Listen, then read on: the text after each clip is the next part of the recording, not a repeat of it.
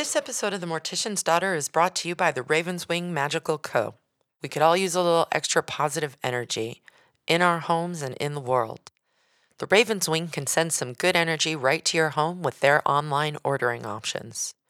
Through their online store, you can find handmade body products to pamper yourself like the divine being you are, wearable crystals and stones to add beauty and intention to every day, herb bundles, burnables, washes, and waters to help purify and eliminate negativity, and a whole lot more. We help make the world more magical at the Raven's Wing, available online or at our stores in Portland and Oakland. Find us at theravenswing.com.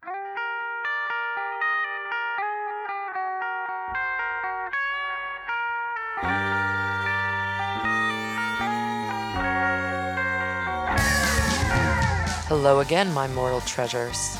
I hope you're ready for more tales of untimely ends and ghostly remnants, because we're about to embark on part two of Hauntings. But before we dive in, I would like to take a moment to ask you all to like and follow The Mortician's Daughter online. You can find us on Apple Podcasts, Spotify, Google Play, and Stitcher. Not to mention on social media. I'm on Facebook and Twitter at Death Girl. Now that's girl with no I and four R's. So put the gur in girl. You can find us on Instagram at Death Girl Pod. I certainly appreciate the love because I love you. Now, where were we? Oh, yes, ghosts. Back in episode 7, we first touched upon the subject of hauntings in the United States. It's always fun to circle back, especially this time of year, because if you think about it, if you can prove the existence of ghosts, you kind of prove some sort of otherness is out there, be it afterlife, overlapping dimensions, remnant consciousness, who even knows? Whatever the case may be, ghost stories have always been a point of human fascination. Well, I'm excited. Let's dive right in. So, last time we talked about homes and mansions and hotels and even a mystery house where spooky specters have been reported. But what about an entire haunted town? Well, the historic town of Avilla, Missouri, located right off Route 66, is home to a number of shadow folk and the Avilla Death Tree. Now, let's break this down. First, we have to talk about the shadow folk or shadow people. Maybe you've seen one yourself. These shadow figures can sometimes be seen just out of the corner of your eye, or maybe moving unexpectedly among the familiar shadows of your room upon waking. Some say the shadow people are ghosts. Others claim they are echoes from an alternate universe. Some call them shadows from the underworld. While Heidi Hollis, who published a book on shadow people, believes the figures to be negative alien beings that can be repelled by various means, including invoking the name of Jesus. Anyway, Avilla, Missouri has a real problem with shadow folk. They have been seen wandering the old abandoned parts of towns, empty houses, and even passing by windows. But the creepiest thing about Avilla goes all the way back to the country's Civil War.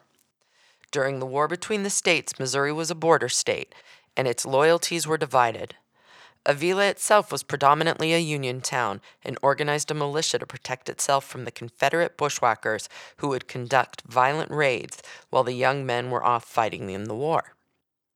Now, as a reminder, this was back during the Civil War, so some militias protected against violent racists, unlike a lot of the militias we're seeing in the news these days, which are comprised of violent racists. Anyway, during one such raid, a band of Confederates attacked the home of one Dr. Stemmons, a staunch supporter of the Union and an organizer of the Home Guard. The militia did an impressive job of holding off the hundred Confederate fighters, but eventually they got close enough to set the house on fire, and Dr. Stemmons was killed along with other prominent men of the village. Rather than disbanding the Home Guard after this disastrous blow, the event served only to strengthen the town's resolve to defend itself from the Confederacy and fight the succession. The town's militia regularly patrolled, later joined by actual Union soldiers, to prevent the small bands of Confederate soldiers and bushwhackers from conducting guerrilla raids on the town. The Home Guard even tracked down bushwhackers and killed them after they thought they had put a safe distance between themselves and the town, which earned Avilla the reputation for their pioneer marksmen. One dead and unnamed rebel bushwhacker was found with a bullet hole in his head, decomposing just outside of town, so the militiamen decided to hang his skull from a tree as warning to other would be raiders. And that's what brings us to the death tree of Avilla. The tree where the skull was hung is said to be an apple tree that no longer bears fruit. Crows can be found perched upon its rotting branches, supposedly. And I say supposedly because no one actually knows exactly where this tree is located.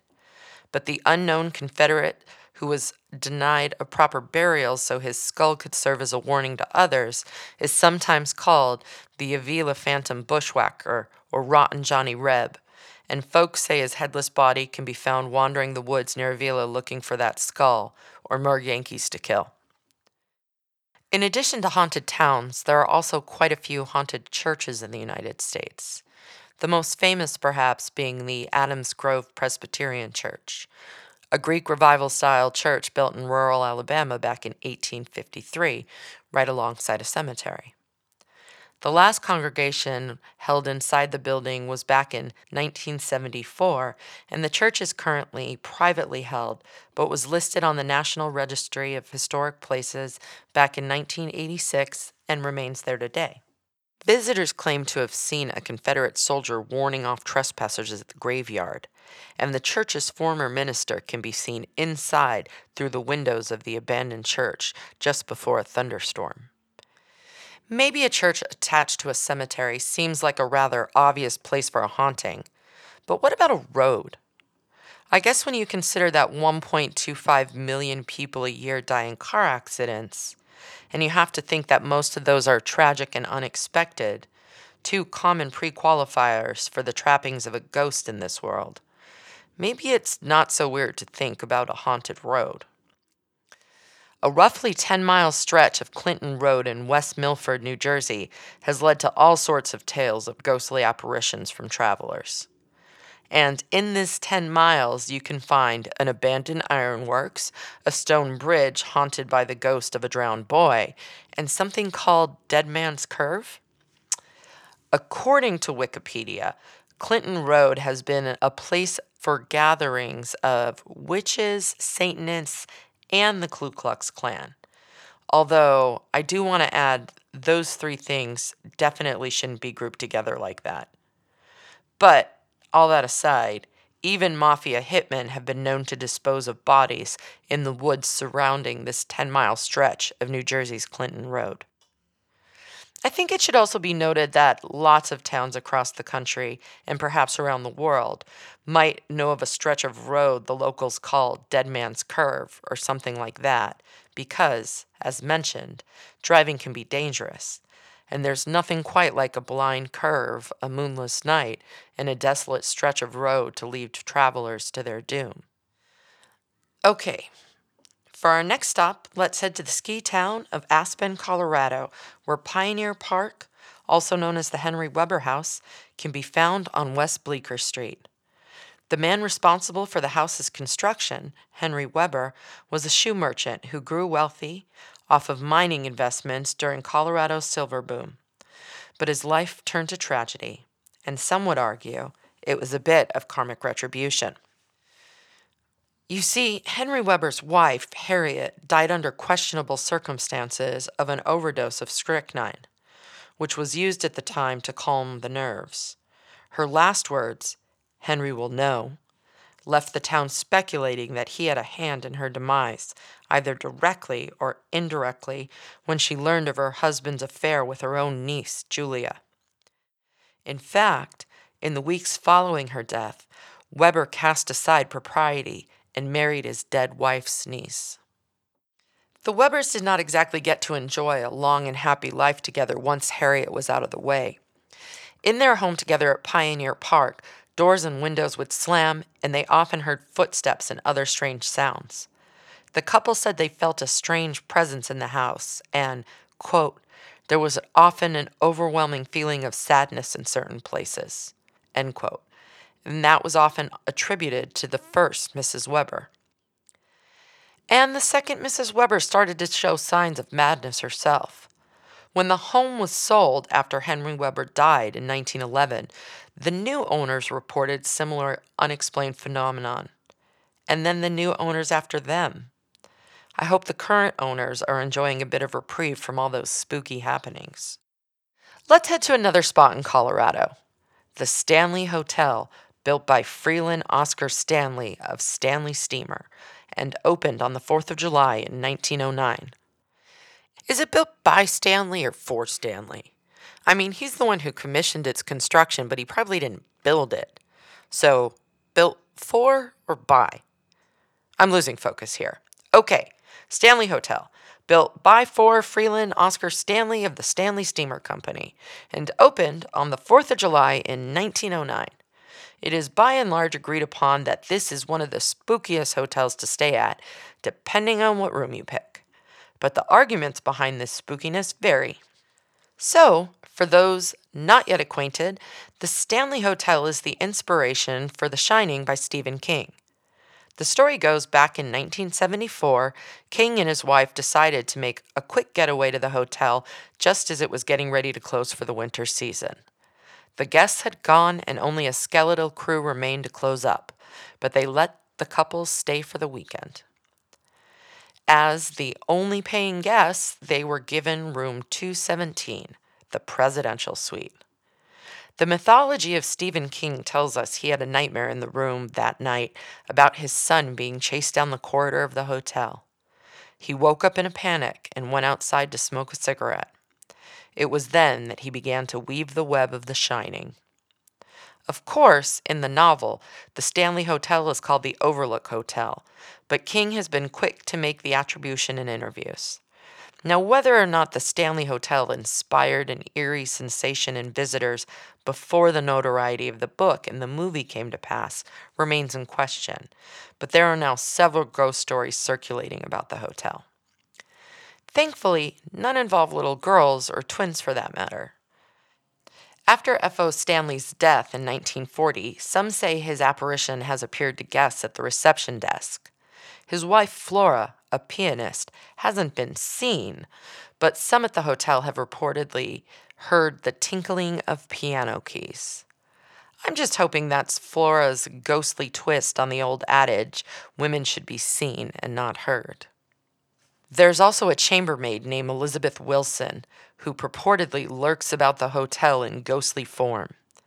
She enjoys hovering walking through closed doors, and wedging her cold, non corporeal body between unmarried cohabitants of the same bed during the night. She dislikes vacuum cleaners and loose morals and has an antiquated value system. I should mention that while it seems to be true that a Miss Elizabeth Wilson worked for the Stanley Hotel while she was alive, she did die in her own home and not on the grounds. But maybe her spirit got up and went to work the next day. The ghost of Elizabeth Wilson seems partial to room 217, the same room Stephen King stayed in. I should also mention that room 217 exploded in the 1920s due to a gas leak. Now, no one died in this explosion, but the room did get taken out. Wilson was supposedly injured during this incident and recovered from her injury, and then she returned to work. Anyway, stories are weird, the truth gets muddled with the fiction, and it's hard to tell where one begins and the other ends. Of course, the legacy of The Shining overshadows all, and it's hard not to suspect there is some bleed over. But then again, maybe it was the ghost that put those nightmares in Stephen King's head all those years ago. Visitors to the Stanley over the decades have claimed all sorts of strange occurrences, from creepy laughter and flickering lights to mysteriously moving objects and more. You better book out if you want a chance at staying in room 217, however. Although, it should be noted, most of the real ghost activity is said to take place on the fourth floor. So if you're visiting in hopes of a supernatural experience and it's not just a Stephen King or Stanley Kubrick thing, Book a room on the fourth floor, if you're brave enough, that is. According to Stephanie Earls of Out There, Colorado, Overnight visitors opting in for the Ghost Adventure package are assigned a room on the infamous fourth floor, a pocket sized electromagnetic field reader, and other ghostly graft, including a mug bearing the chilling message Red Rum, murder spelled backward, that King's novel contributed to the cultural lexicon. I don't know about you, but the commemorative coffee mug makes the experience seem less scary. Well, that's our time for today, and I promised to be brief after I inundated you with some very important information in our last episode. I hope you all took some time to ruminate on your final wishes. Until next time, I'll be doing my best to revel in cooler days and longer nights as we move through autumn toward winter. I suggest you do the same. There's a metaphor in nature, or something. Thanks for listening. This episode was written and narrated by me, Carly Schorman. For those interested, you can find links to my other work, including my forthcoming novel, on my website, themelodyoflanguage.com.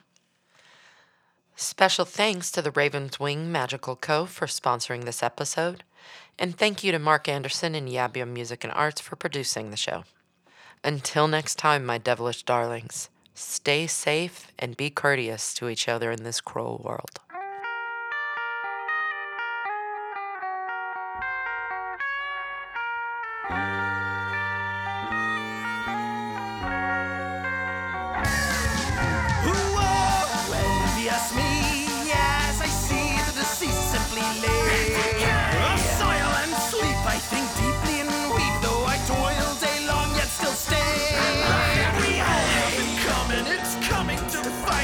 Squabbles aside, and in time